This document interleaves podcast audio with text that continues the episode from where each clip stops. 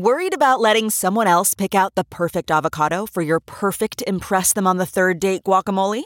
Well, good thing Instacart shoppers are as picky as you are. They find ripe avocados like it's their guac on the line. They are milk expiration date detectives. They bag eggs like the 12 precious pieces of cargo they are. So let Instacart shoppers overthink your groceries so that you can overthink what you'll wear on that third date. Download the Instacart app today to get free delivery on your first three orders while supplies last. Minimum $10 per order. Additional terms apply. So I think for the listeners who may have heard or may not have heard the show prior to this, I let Dr. Hammill explain to me what HHT actually stands for, but go ahead, tell the listeners this phenomenal set of syllables. Hereditary hemorrhagic telangiectasia. Gesundheit. That's very impressive. Welcome to the club that you didn't want to join. We're the voice of rare disease, and this jingle doesn't rhyme. NordPod, NordPod, NordPod.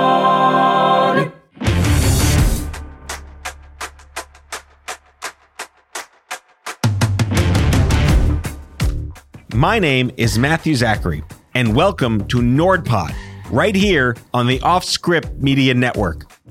Now, I've been advocating on behalf of cancer and rare disease patients for over 20 years. Why? Because I am one. NordPod is the official podcast of the National Organization for Rare Disorders. And a quick reminder before we get started that if you like the show, please leave us a rating and a review on Apple Podcasts because it helps other listeners like you discover the show. Now, let's get started. Hello there, friends. Welcome back to NordPod, the voice of rare disease. On the show today, we're going to welcome Philip Bright, a senior at the University of Kentucky who has been living with HHT since he was diagnosed at three years old because he was screened because his parents have the condition, which, as you know from the last show, is congenital and passed down as a dominant trait. He spent his adolescence, his middle school years, and his high school years living with this condition and managing the symptoms with support and treatment from his doctors and his family we joke about how, you know, genetics can be a blessing and a curse, and thanks, Dad, for giving this to me. I have the same condition as you. But at the same time, his life has led him to a point where he's made a decision to pay it forward. And what I mean by that is he just got accepted to medical school and is going to pursue a career as a pulmonologist to help others just like him. As we said on the last show, among all the things he's learned, living with this condition and doing his undergraduate research fellowship with Dr. Hammill is that a significant amount of people with HHT are undiagnosed, which can lead to major problems later in life. He's an incredible young man with an exciting future ahead of him, and we talk about all the things from the impact of his family to living with bloody noses, empathy in medicine, and what he'd like to see in medicine as a pulmonologist in the future. It's a great show. Enjoy.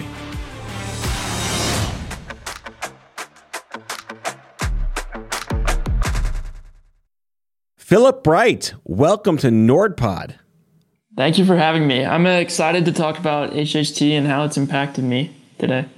So, we wanted to have you on the show, A, because you are a great example, as the listeners will find out of someone who's actively paying it forward to make things a little better for what they went through that they didn't ask to go through, but also because on the last show, your doctor, Dr. Adrienne Hammill, was on, and we talked about what it was like for her to have you work under her in the undergraduate research fellowship. And this is kind of a tie that binds show about doctors, patients, researchers, and, and channeling my old 48 year oldness, the next generation of advocates. So let's talk about genetics, right? Again, lots of syllables there, but you have a condition called HHT, but it's congenital. Do you feel like you ever want to say thanks, Dad? you know, my uh, my middle brother, he got lucky. He did not get diagnosed with it, so sometimes I do want to say thank you, Dad. Me and my youngest brother, we both got the short end of the stick with it. So you had a chest scan when you were three. That's pretty young. And you have something called a pulmonary art. I'm not going to say this right. What? Help me say this word. Arteriovenous. Pulmonary arteriovenous malformation. That's a lot of syllables. So what exactly is that? So it's a malformation that, if you think about it, in like a normal normal person, they have uh, artery, capillary bed, and then veins. But in a person with HHT, and for me, example, my capillary bed is basically messed up in a way that you have an artery that is connected more directly to a vein. So you have the high blood pressure from the artery flowing directly into the low blood pressure vein. And that can cause malformation to expand over time. And ultimately, it can rupture. And it, it can happen in, for me, it's in my lungs, but can also happen in your brain, um, your stomach, and GI tract, and also your spinal cord. You ever think at this time in your life you'd know these things? you know, no, I did not. I in high school, I had no idea what I was going to do. Um, I did a lot of career exploration, but then I, I fell in love with medicine. So here I am. Yeah, I feel like your adolescence was kind of like um, predetermining your future because you were stuck in this this sort of um, oh, I've got to deal with this now as a kid, and what else can I do? Can you talk to us about what it was like growing up, middle school, early high school, you know, having these nosebleeds and these symptoms? Yeah, so the the pulmonary AVM never really caused me too much trouble because it's always been small enough that the doctors can't really operate on it to get rid of it. But another symptom of HHT is the severe nosebleeds, like you mentioned. And it wasn't just any, you know, typical nosebleed. I was almost the blood came so quickly that I would have to use my hand sometimes to catch the blood. That's how quick it would rush. And it would take almost five minutes to get it to stop. Um, they were they were pretty intense nosebleeds. Do you ever get to the point where you say, "But you should see the other guy"? no, I never used that, but that's a good one that I should use next time. I'm gonna give. I'm arming you with everything you need. I appreciate it. yeah. So, in terms of like um, you know, g- growing up with this condition, was there stress and anxiety more than usual? How did you find ways, if you did, to deal with this? And how did your parents help you get through this or live with this and grow up to be who you are today? Definitely when I was, you know, younger and not as interested in medicine, uh, it was a lot of uncertainty. Uh, you know, not knowing what's going to happen and you know, what could happen, of course. But I think the good thing, uh, the one positive about that's come out of this is since HHT is a genetic disease and it's a dominant genetic disease, so siblings have 50% chance of getting it from their parents, is that a lot of people in my family have it. So I don't feel like I'm alone. Whereas compared to other rare diseases, one person in their entire family might have the disease. But I feel like that I have a good you know, support system from everyone around me. So I think for the listeners who may have heard or may not have heard the show prior to this, I let Dr. Hammill explain to me what HHT actually stands for, but go ahead, tell the listeners this phenomenal set of syllables. Hereditary hemorrhagic telangiectasia. Gesundheit. That's very impressive. Again, the only reason I know that is from the the summer that I worked with Dr. Hammill. Otherwise, I probably would not be able to do it either. Have you or your family been able to meet other kids with this condition along the way? Other than my, you know, immediate family, I haven't met any other person with HHT because it it is uh, fairly rare. The only experience I've had with other patients is through the research that I did with Dr. Hammill. But the one thing that was the downside was during COVID, I wasn't actually allowed inside the hospital. So I watched uh, the hospital visit via Zoom, and I also did read a lot of patient charts in their history. So I saw a lot of similarities between, you know, my diagnosis and how people reacted, you know, just having so many questions like what's going to happen now, where to go from this. So I felt I definitely felt a connection while researching with the patients that I was researching. So I'm reading here, and based on my chat with Dr. Hammill last week, this is a condition that's not normally tested for, especially in children, because it is. I think. I think if the stats are correct, like one in five thousand children have this disease, and it's a dominant, not a recessive gene. But unless the parents know they have it, there's no reason to know they should test the children. Am I getting that right? Yeah, you've got it spot on. That's kind of that's why the main reason why I want to go into medicine and work with HHT is that there are so many patients out there that are undiagnosed and the, the symptoms are there. There's the telangiectasias, are little red dots on your skin, and then the severe nosebleeds. But if you don't catch it early, you can kind of go down a slippery slope of parents don't get diagnosed and then their kids won't get diagnosed. So you're currently a senior at the University of Kentucky. Are the nosebleeds something you can like spidey sense or they're just totally random? No, it's at this point because they are pretty intense. It is something that I can spidey sense. I can like feel it start almost running. Um, so I have a pretty, you know, once I feel it running, I, I know to immediately, uh, lift my head up and start pinching my nose to try and minimize any bloody nose that I'll get. Are you like buying T-shirts at Kohl's every week? no, it's not that bad. I've I've got it down to a science at this point. I, I, would hope you have all the life hacks down to deal with this. Wow. So are you not allowed to have aspirin or any blood thinners? I'm not too sure about that, but the one thing that has come out of this that I know I'm not allowed to do is scuba diving. That was kind of a big hit because this summer before all this kind of happened, I had just gone scuba diving in Costa Rica for a summer trip. So I thought I was going to have a life long, you know, scuba diving adventure in store for me. But now I've been told that I won't be able to scuba dive. Well, let's really lean into that because, you know, I was diagnosed in my 20s and I was supposed to go off and do all these things and I watched my friends do them and I couldn't do them anymore. I'm getting that sense from you as well. And mm-hmm what are the things that I mean? It's hard to not feel jealous or envious that oh, you got to go do this and I didn't because I have this. But to what extent are you going to miss things you couldn't do, and what can you possibly do now that you can't do those things?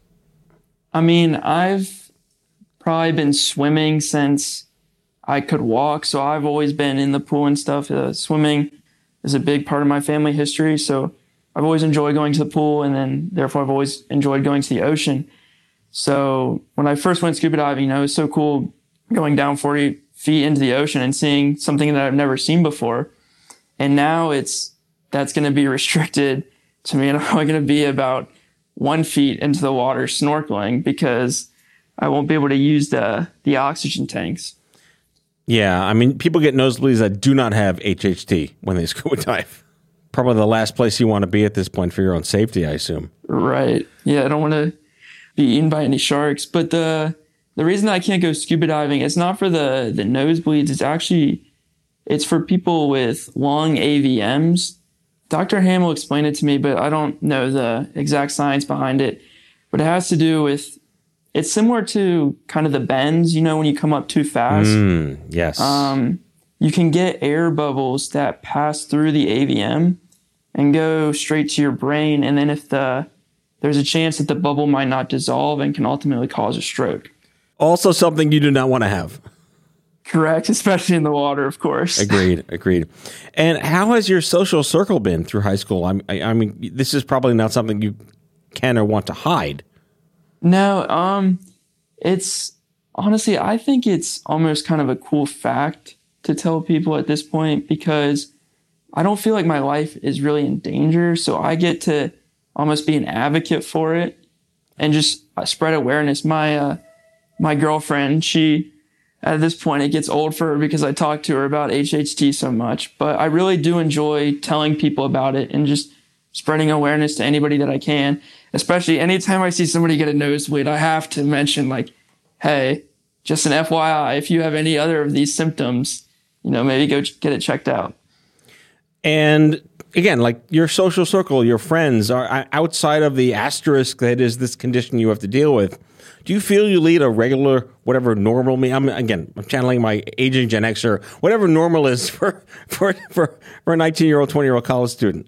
For sure. Um, I other than the the typical hospital visits every once in a while, and then the common symptoms, my life is completely normal, and I I really have no complaints about it. You know, I'll go play soccer with my friends. I'll go hiking, camping, swimming. You know, I'll do everything. Well, with that, we will take a quick break and be right back with Philip Bright.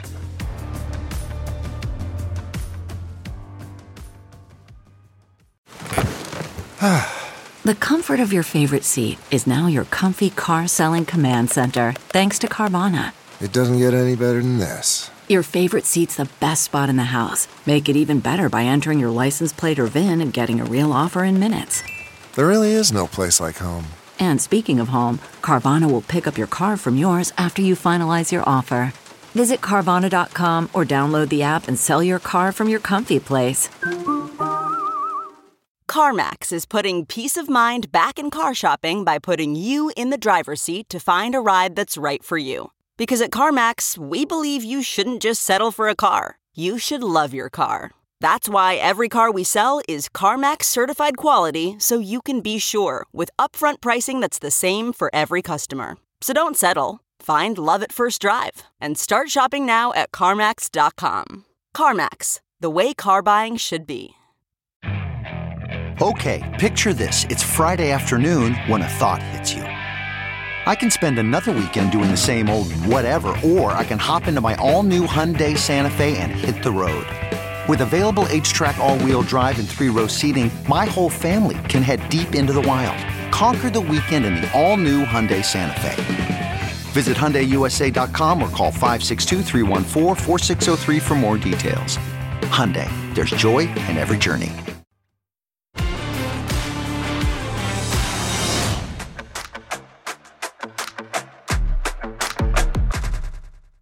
I'm just going to call you Phil. I feel like we're friends at this point. okay. I, I love that this is a condition that affected your your life, your family's life, and now you want to pursue a career in medicine. I don't think it should have to take living with this condition to make you want to go be a doctor, but I commend you on wanting to sort of it's a it's a labor of love, you know, to go to med school and get your degree and then do residency, internship, fellowship. But clearly, you know, you are trying to create a career for yourself to help people just like you. So my uncle, he passed away when he was in his 20s and I never got to meet him. So with him and then the research that I did with Dr. Hammill and seeing all these stories about kids, you know, young adults and even old adults being rushed to the hospital with HHT, I feel like I have a unique perspective and a reason to pursue medicine and ultimately diagnose HHT and my goal is to make early diagnosis for HHT so that these rushes to the hospital and dangerous circumstances don't have to happen for families and that they can keep their families together. I love that. I do want to talk about your fellowship with uh, Dr. Hammill. How did that come about? It was basically kind of spur of the moment. So when I went in for one of my annual checkups, I just approached her and said, Hey, Dr. Hammill, you know, I'm a pre med student pursuing I want to go to med school. Do you have any research that would be available? Because I obviously have HHT and it affects a lot of people in my family. So it's something I'm passionate about. And so she told me to go ahead and apply to the Cincinnati Children's Research Fellowship. And I went ahead and applied and we, we matched and then that's how it began. So what did you do in your work with her? So I was actually very lucky because this was this summer when COVID had just picked up. So the hospitals were all shut down and stuff. So the actual research fellowship through Children's was canceled, but she was able to have me come on and do remote research. So I helped them organize their uh, patient data and charts. And then I also attended hospital visits with them and uh, just collected data with what the patients had to say and everything. So there's a phrase called inside baseball which basically means like you're inside a club, you kind of know the secrets, there's some life hacks here and there, and you had a chance to work in well, virtual clinic per se, or, or like an ad hoc clinic because of the pandemic with Dr. Hammill. What were the biggest takeaways for you from that experience? The biggest thing that I remember experiencing was when I was attending the hospital visit with Dr. Hammill, and she was telling somebody uh, about their diagnosis with HHT, and just you know the way that they they reacted. It was a bunch of questions after that. You know, like what exactly is the disease? What does this mean?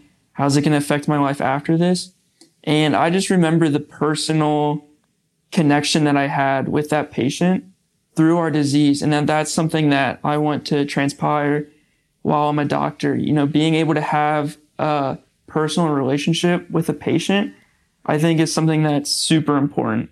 That's a very sort of, I would say, a prescient answer, especially these days when there's a sentiment that it's really hard to have empathy in medicine when you're a doctor because there are lots of restrictions on how much time you can see and who gets billing. I mean, I'm getting in the weeds on stuff you probably are going to have to learn about one day. And it's it's a blessing and a curse to understand how to navigate that. But, you know, my question because I think, you know, before we hit record for the listeners, you told me you got accepted into medical school. So first and foremost, congratulations. Thank you.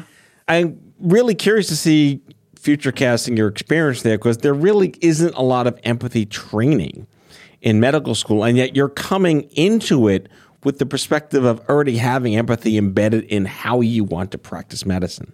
I think the where where it really kicked off for me was it wasn't even the research. It was even before that in my freshman year when I was volunteering at the hospital. And this was probably my by far one of my most favorite experiences. I worked in the emergency department and I went around and spoke with geriatric patients because a majority of the geriatric patients, they came by themselves because they were either waiting for their family to come in or they weren't going to have any family come visit them at all. So uh, there were several patients where I, I sat down with them and we just talked for 45, even to an hour long and just had genuine conversations. There was uh, one couple that I'll never forget. At the end of our conversation, they they got up and said, "I just have to hug you. This was amazing. Thank you for coming and talking with us." And I think that's really where my, you know, drive for empathy and having these genuine relationship with patients first began. Again, it, it can't be understated how important it is for there to be at least some kind of relationship between the doctor and the patient. So, one thing in medicine that has been of the utmost relevance for years and years cancer, rare disease, whatever it is is to hope you find things early. We used to use the term early detection, finding it before it becomes a problem. And in your case, it's how do we increase screenings when it's very difficult to know you may have something worth needing screened? So, I think the biggest thing, which we had just talked about is having those genuine relationships with patients. I want to be the type of doctor where a patient comes in and doesn't, it's not just about why they're in there, but it could be about anything. Cause I think that helps open up the door to finding out different symptoms that they might be having that's not directly related to, you know, to why they might have first come in. Um, so I think you just have to be a good listener and look for signs that might not be directly related. And, you know, that will help open up the door to many different things that could be happening. Yeah. And, and again, someone in your situation who knows he's a carrier of this gene, there's a guaranteed certainty that you know your kids would need to be screened one day when you have when assuming you may have kids one day you you are aware of this so you have another sort of like a, a loophole when you start to talk to patients that you're aware this should be a conversation to have. I wanted to spin off into the guidelines. We talked about this with Dr. Hammill last week. What do you know about the HHT guidelines? I know some about it because Dr. Hammill talks about it a lot because I know that she worked on it a little bit. But I know that the guidelines are basically the one stop shop for anything in terms of HHT. Uh, it's for patients and doctors and it's basically the guidelines that help make a diagnosis for HHT and then also what to do after a diagnosis. Um, and it, I know it ranges from pediatrics to adults as well. What medical school did you get accepted to? I'll be attending the University of Kentucky. That's amazing. Are, are you like on cloud nine? Like, oh my God, I'm going to med school? I got accepted in October And now, since I'm a senior, I've just been cruising through college, uh, happy as can be. I'm going to nod my head here on the radio that senioritis is the best thing ever. I can wholeheartedly agree with you on that. It's been amazing. So, how are you spending your time? You got uh, what? What's it? It's March of this taping. You got two months left. I actually just turned 21 uh, in January, so I've been going out to bars with friends and then uh, just hanging outside, tr- trying not to focus too much on class and just enjoy college before it ends. That is exactly what you're supposed to be doing. So I, I completely concur that you should be doing all the things you need to be doing as a new 21 year old in this country. Congratulations. Happy birthday. Thank you. It's really extraordinary how you and your family have sort of stepped up and supported this cause. How long have you been involved with NORD? I've actually, I've never heard of NORD until Dr. Hammill approached me because she was approached to come on the podcast and there was talk about having a patient come on.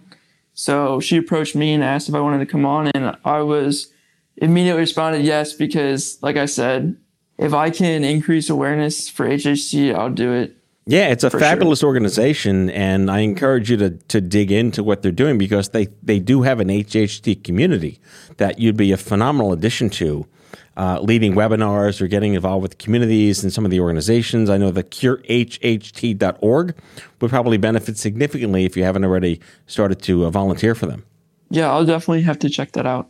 So this is a, uh, it's like a happy ending. I love it. It's we like when good things happen. We hate when bad things happen to good people. But here you are, living your life to the fullest extent you possibly can. You know, I mean, kind of rip scuba diving career, but you know, over under, right? You're happy. You're healthy. Yep, I'm uh, happy as can be. So I'm reading that you still have to go through routine monitoring every couple of years for your AVM. Is that like a scanxiety, or is it just something you're routinely expecting to happen? It's uh routinely expecting to happen. But the the good thing is is that it's related to how much it grows. So originally when I first found the AVM, it was 2 years from that diagnosis. But since it hasn't grown, uh, she's doubled the time that I have to get it screened for. So now it's 4 years and then if it doesn't grow, it I think she said it's probably going to jump up to more like eight, ten years, sometime in that range. Well, good for you. Good for you. What a great story. Philip Bright is a senior at the University of Kentucky, newly admitted to med school, and an HHT advocate. I'm so thrilled to speak with you. Thank you so much for coming on the show. Thank you for having me. This was uh, an awesome experience.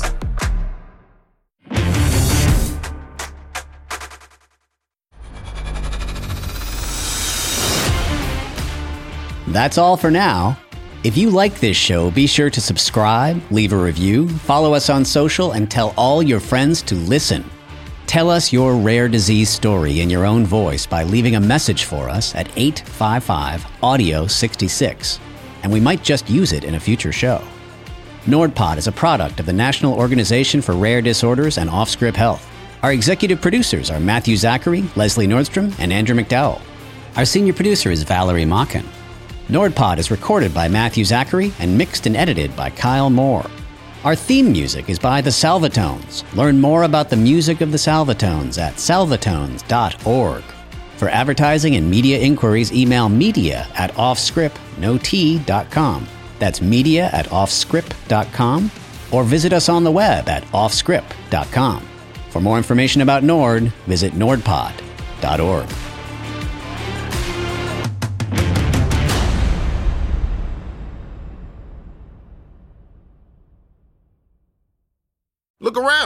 can find cars like these on AutoTrader, like that car riding your tail. Or if you're tailgating right now, all those cars doubling as kitchens and living rooms are on AutoTrader too. Are you working out and listening to this ad at the same time?